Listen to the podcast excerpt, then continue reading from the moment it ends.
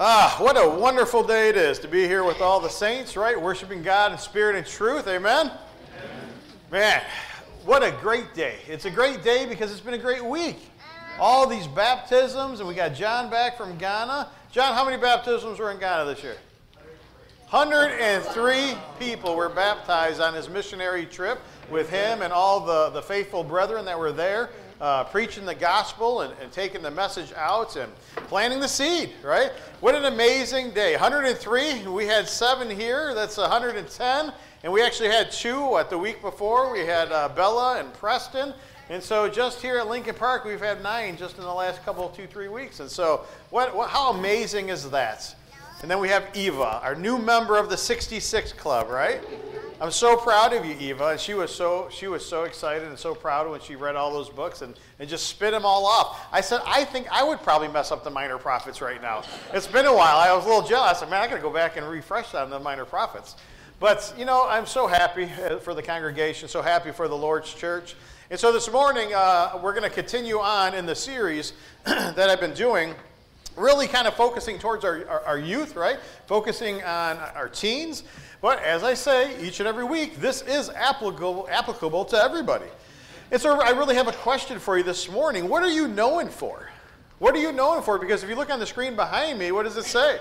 Is your reputation based on faithfulness? We're going to look at that question here this morning because if, we're, if I were to go to your closest friends and I were to go to your closest family members and I were to ask them what you're known best for, what, what would the response be? And I ask that question because where would your faith, where would God, where would Jesus, right? Where would, where would they come in that list? If I were to talk to your friends, your closest friends, your closest family, you know, the people who know you best at work, is your faith, is your faith what defines you, or is it something else? And that's a question we all have to uh, ask ourselves, right? Because if we're really truly uh, putting Jesus first in our lives, well, then we're going to look at an individual where we could see that the, the, the people who disliked him the most, the people who were most jealous of him, they could find no accusation against this man. And so they had to attack something that he knew that he would never compromise on. And that was his faith. And so we're going to look at Daniel here this morning. And today, while we, while we think about what we're known for, I want us to consider Daniel of the Old Testament. I want us to consider Daniel chapter 6. There's only going to be a couple passages of Scripture in today's lesson. But where we're going to be is in Daniel chapter 6, if you wanted to kind of look at that while I'm preaching. Daniel chapter 6 is where the story of uh, uh, of where Darius and Daniel, and all of a sudden those who were uh, conspiring against Daniel, they come and they basically enter into a, a, a decree, right? They have the king enter a decree that nobody's allowed for 30 days to worship anybody to, uh, but, but Darius. Nobody's allowed to pray to anybody else but Darius. And we find the story of the lion's den in Daniel chapter 6. And so we're going to look at that here today, not in great detail, but I want us to kind of think of our reputation. I want us to think about our reputation uh, in comparison to what we're going to see about Daniel here today. And Daniel, he, is su- he has such a strong reputation. He has a reputation and a faithfulness that stood up against the trials of life, even in the face of death. His reputation, his faithfulness stood up to the trials, even in the face of death. And yours can too. Mine can too. But the question we often have to ask ourselves is will it? Will our faith stand up even in the trials that can bring about our own death? That's a question that we have to ask ourselves because you go back and you read in the first century about many of these faithful men and women in the scriptures, and what do we see? We see that their reputation, their faithfulness unto God stood up against all of the trials, the tests that were going to come their way. And they continued to go, no matter wherever they went, and preach the gospel of Jesus Christ. No matter even after the death of Stephen, uh, and they were scattered throughout all the land. Some of them going as far as you know hundreds of miles away, and they didn't uh, just you know cower up in a hole and just hide themselves away. No, they continue to do the things that God had called them to do. And so, brethren, your reputation, your faithfulness can stand the test of trials as well.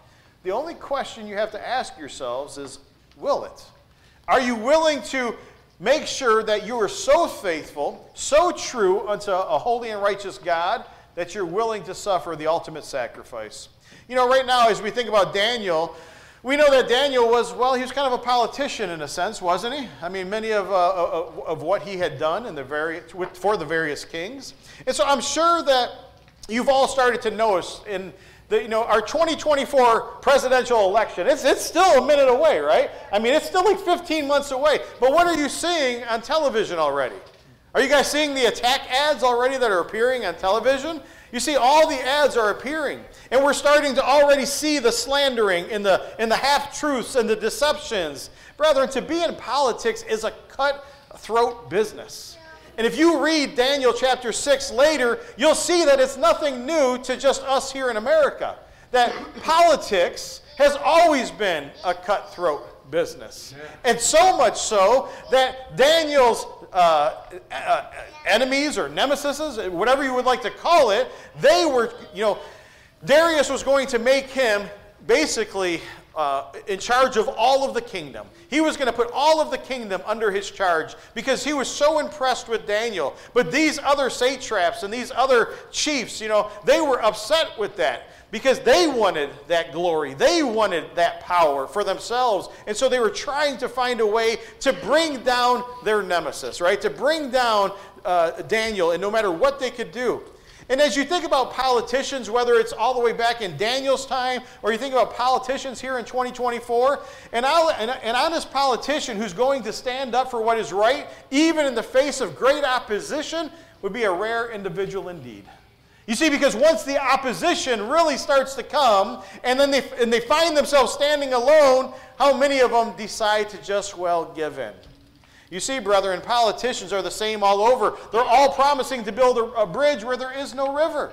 And so you think about politicians. One recent politician, he, had, he actually uttered the words. He was willing to do whatever it took to be elected. Dare I say that probably many of these politicians would do whatever it takes to be elected. Brothers and sisters, any man or any woman who's willing to do whatever it takes to be elected isn't somebody that I want in office. Because that means they have no convictions. Yeah. That means that they're willing to just do whatever it takes. They're willing to uh, go against their beliefs, their long held convictions, in order to, to attain power, to attain an office. I pray that there will be more people like Daniel in Washington, D.C. sometime in the future. Because we need more people like Daniel who are faithful and true unto God no matter the trial, no matter the circumstances that are going to come their way because of their beliefs. Brethren, today we will look at a man who served political office for, well, many years. And some of his record, as we find it in the book of Daniel, as we look at today in chapter 6, we're going to see that Daniel chapter 6 is one of the more, more most popular uh, stories of all the Bible. I mean, who, who here, whether young or old, doesn't know the story of Daniel and the lion's den, right? Our Bible school teachers have been talking about that story for, well, forever. And so, brothers and sisters, all of this happened in Babylon. Babylon, when Darius the Mede was the king, and first, we're going to notice in Daniel chapter 6, in these first three verses, we learn that Darius took office, uh, and he notices right away Daniel's ability.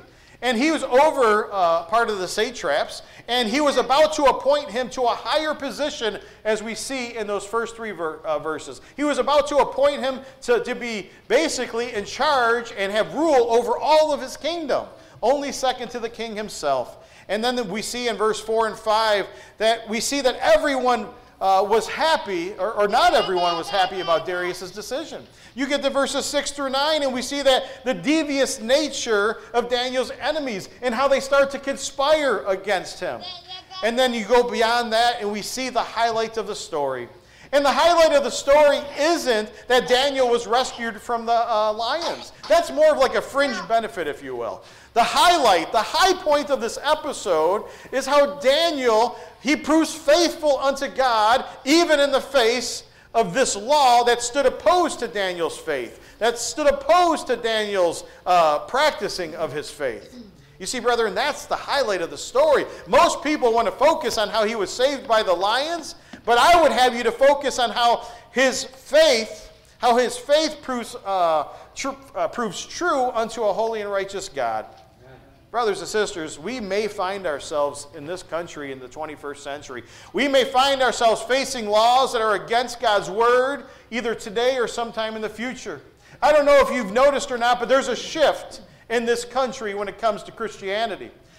There's a shift in this country when it comes to are we allowing God to be uh, the, the, the ruler over our lives, right? Are we allowing God to sit on the throne of our lives? Are we allowing God and His moral standard to be what sets the rule for this country? It used to be that way, but it's not the case anymore. Brethren, we have many laws that are going into the books or many rules that are being applied that are, that are looking to, uh, to, to bring Christians down to, to, to move away from God's moral standards, to move away from things that are absolute truth, that God calls absolute truth. What about laws or district rules that are now telling our public school teachers and, their, and the staff that they are no longer to pray or to even open their Bibles in, the, in their classrooms? What about the laws that protect the rights of uh, to protect the right to kill an unborn child in abortion? What about the laws uh, that endorse homosexuality and move to ban a Christian's right to even speak out against it?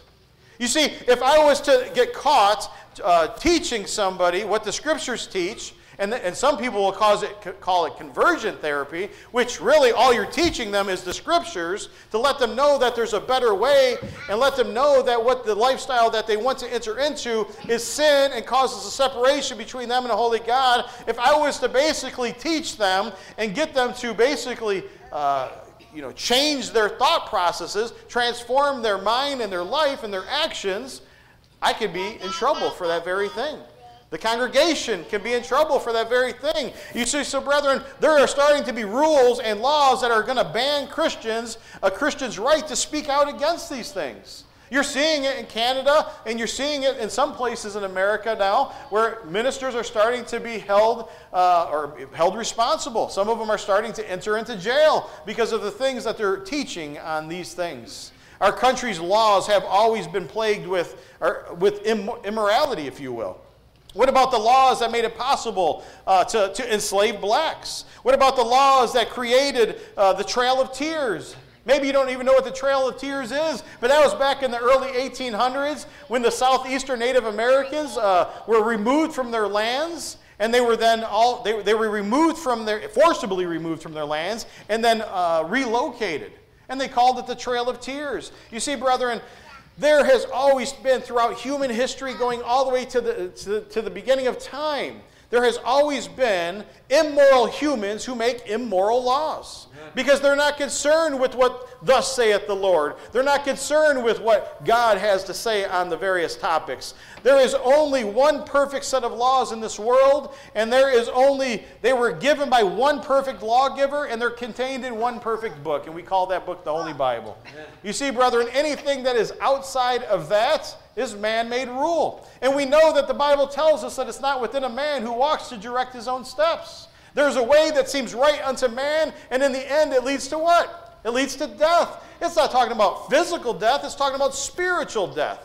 For human lawgivers are all imperfect. Why? Because we live in a fallen world. And imperfect humans are going to create imperfect laws. And so you see, brethren, in government and society, there will always be people like those who conspired against Daniel. Just turn on the national news. I don't care what station you prefer, you'll hear about it and you'll see it. There are always going to be political uh, individuals uh, who are going to conspire against those who, who strive to do things according to God's ways. There will always be political leaders like Darius who will be blinded by, or blinded to the evil intent of those, uh, those conspirators. And they're blinded because of their own greed. They're blinded because of their own pride. They're blinded because of their own uh, search for power. You see, brethren, the prideful uh, politicians who think they know what's best oftentimes are going to lead us down a road to immoral legislation, immoral laws, and then they're going to have to enforce those laws. But it's by the grace of God it is by the grace of God that there will be people like Daniel in every generation who are willing, who are going to be willing to take a stand, who are going to be willing to stand up against the things of the world and against fleshly desires, against the immoral laws of imperfect humans, and stand up for God and His moral law. And do you know what those people are called today? They're called Christians. Amen. You see, brethren, we are the ones who are to take a stand. We are the ones who must stand up and transform what is going on in our communities what's going on in our school districts, what's going on in our country. If we don't stand for God, who's going to stand for God? Amen.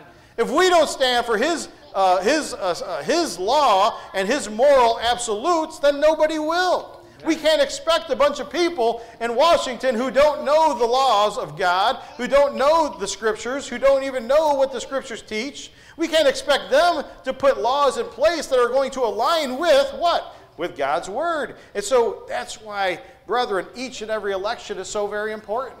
That we try to find people like a Daniel to put into office.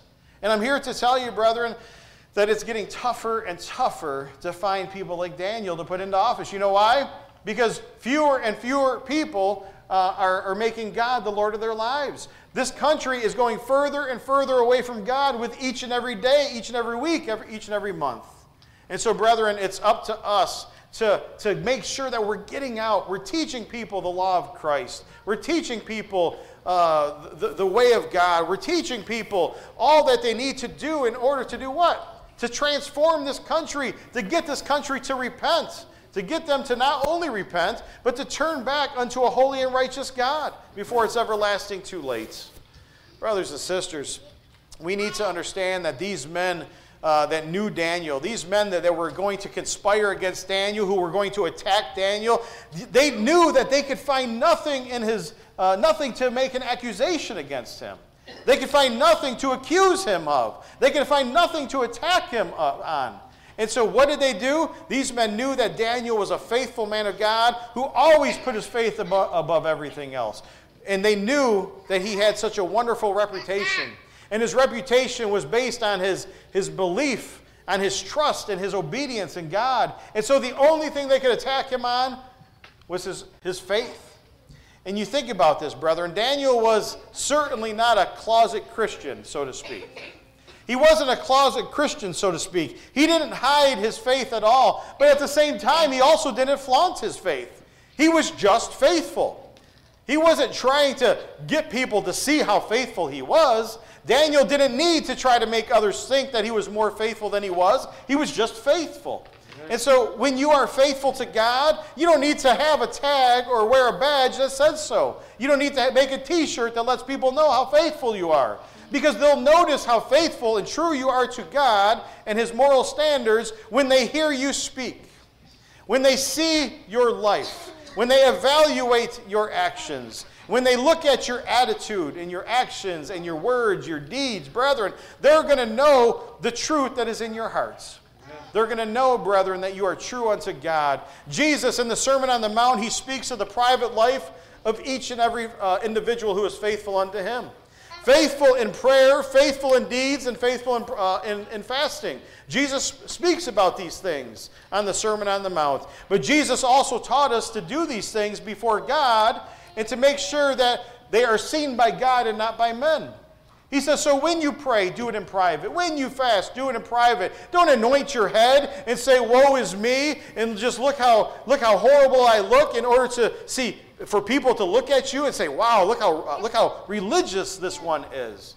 He says, no, you do those things in secret. But then Jesus also told us that we are to be the light of the world. And we are to shine our light so bright so that mankind can see our good works and not glorify us, but glorify the Father. So you see, brethren, there's a difference between those who try to look religious and those who are genuinely religious. There is a vast difference. Daniel was really and truly a, a faithful man of God. And brethren, a great, a great religious show can fool a lot of people. There are a lot of people who uh, show up on Sunday all across America and they sit in pews and they get themselves dressed up with their Sunday best. And then Monday through Saturday, they appear as somebody completely different to their coworkers and friends. You see, brethren, are you a Sunday only Christian or are you a Monday through Sunday Christian? Because there are too many people who are called hypocrites by those of the world. You know, there's a reason why people call Christians hypocrites? Because often the, oftentimes the, what they see in you, what they see in your mindset, in your attitude, and in your actions and in your deeds isn't Christ like, it's worldly like. And they oftentimes call Christians hypocrites. There's a reason why they coined that term. And so, brothers and sisters, Daniel was really and truly a faithful man of God. And if he was really and truly a faithful man of God, he was willing to go against the king's decree. He was willing to go against Darius's decree because his faith wasn't in Darius, his faith was in a holy and righteous God. That if it's my time to go, it's my time to go. But if God desires to save me, then he'll save me. You know, after Daniel's enemies succeeded in conspiring against him, and the king, he was, the king was forced to execute punishment because his, his decree could not be changed once it was submitted. Daniel was at the mercy of the lions. Unless, unless God shows up and cares for his servant Daniel. Do you ever feel like there's just some things that, that God calls us to do, but maybe it's just too dangerous? Maybe, you know, for those Christians that live in the Middle East or live in some of these foreign countries to where there truly is Christian persecution, where being a Christian can cost you your life, cost you your home, cost you your possessions, and, and bring trials and tribulation to you. You see, brethren, do you ever feel like there's things that you can't do that God wants you to do because it might be too much risk involved? So, what happens when you become courageous? What happens when you decide to step out in faith? Do, does God owe you a rescue because he rescued Daniel? Does God owe you a rescue because he rescued, well, maybe Gideon? Right? If God is responsible to make sure that you look victorious and turn the tables on your enemies, if you ask yourself that question, the answer to that question is no. Brethren, God doesn't owe us anything, but I can tell you with confidence that whether here on earth or on the other side, God will vindicate you. In my first passage of Scripture here this morning, notice what the, uh, the Scriptures tell us in uh, Psalms chapter 118. Jim, the clicker's not working. If you could hit that for me. Psalm chapter 118. Notice what it says on the screen behind me. The Lord is for me among those who help me. Therefore, I will look with satisfaction on those who hate me. It is better to take refuge in the Lord than to trust in man. You see, Daniel, he put his trust in God. He took refuge in the Lord. He wasn't concerned what his, uh, what his practicing of his faith was going to cause him. Why? Because his total trust and faith was in God. He knew that even if you kill me today, I will be with God in heaven. I will be, be with God in paradise. And we know that we have to be faithful and true unto all that God requires of us. Because this next passage of Scripture in Second Thessalonians, we're going to see when Jesus returns with his angels in flaming fire that there's going to be two groups of individuals in whom he's going to take vengeance on. In 2 Thessalonians, in chapter 1, starting in verse 6, it tells us, For after all, it is only just for God to repay with affliction those who have afflicted you, and to give relief to you who are afflicted, and to us as well, when the Lord Jesus will be revealed from heaven with his mighty angels in flaming fire, dealing out retribution to those who do not know God and to those who do not obey the gospel of our Lord Jesus Christ. Brethren, God's justice, justice system is perfect. God will reward the righteous and he will punish the wicked. You can take that to the bank. Amen. But it might not be here on, in this life, it might be in the next life. You guys have often heard me say how we're immortal beings, right? And that's all that somebody could do here on earth, all that Darius could do was kill the body, but he cannot kill the soul. But yet we are to fear the one who can cast both body and soul into hell. And so Daniel didn't care about Darius's decree. He was going to remain faithful unto God and make sure that he was obedient uh, unto God. And so, brothers and sisters, this is taught in every aspect of Scripture. Every aspect of Scripture that deals with the judgment, we learn that God is going to reward the righteous and He's going to punish the wicked. You could trust your life, you could trust your soul in the hands of a holy and righteous God. For His promises are true. So, brothers and sisters, as I get ready to close this lesson down, the idea that we are looking at here today and what we're looking to learn here today is are you well spoken of? And if you are well spoken of, is it for the right reasons? What are you well spoken of? If I asked your friends or family to really to describe you to me and in your in your best attributes to me, would it align with God's word? Would it align with the Holy Scriptures? You see, brethren, that's why companies often ask for references, is it not? They want to see and they want to hear what other people have to say about you. In Acts chapter 16, the Apostle Paul, he was introduced to somebody named Timothy by the brethren in Lystra. And the text says that Timothy was well spoken of by his Christian brethren in Lystra and Iconium. You see, brethren, he had a strong reputation, and the Apostle Paul wanted to then use him in his missionary work. He wanted to use him in his missionary journeys. And so we know that the Apostle Paul forms this tight uh, knit relationship with Timothy, Timothy, so much so that he calls him his son in the faith. You see, brethren, in Acts chapter 16, Acts chapter 16 should, uh, should encourage us to live our lives in such a way that the others in the church and in the community will speak well of us just like they did in Lystra and Iconium in regards to Timothy. And the scriptures encourage us to not only uh, to, to the scriptures also encourage us to speak well of our brethren. You see, brethren, there are, there are those who are call themselves Christians, but they live, well, they have negative lifestyles. They have a negative mindset. Have you ever been around a Christian who's negative all the time? I'm here to tell you I have. And, and I just don't understand it. They don't understand the, all the blessings they have in Christ. You know, Russ uttered the words this morning. We oftentimes trip over our blessings. There are so many. And yet, there are Christians who call themselves Christians, and yet they are negative around every turn. And they speak negatively about the church. They speak negatively about brothers and sisters in Christ. We got to be very careful. Because how can we be uh, how can we be true unto God when we speak negatively of the church and those who make up the church? You see, brethren, the scriptures encourage us to speak well of one another. And I'm sure that Timothy wasn't perfect. I'm sure he had his flaws, just like you and me. But instead of picking out all the negatives about a person, why don't we try to pick out the positives in somebody's life? Why don't we try to encourage them and to lift them up versus trying to bring somebody down?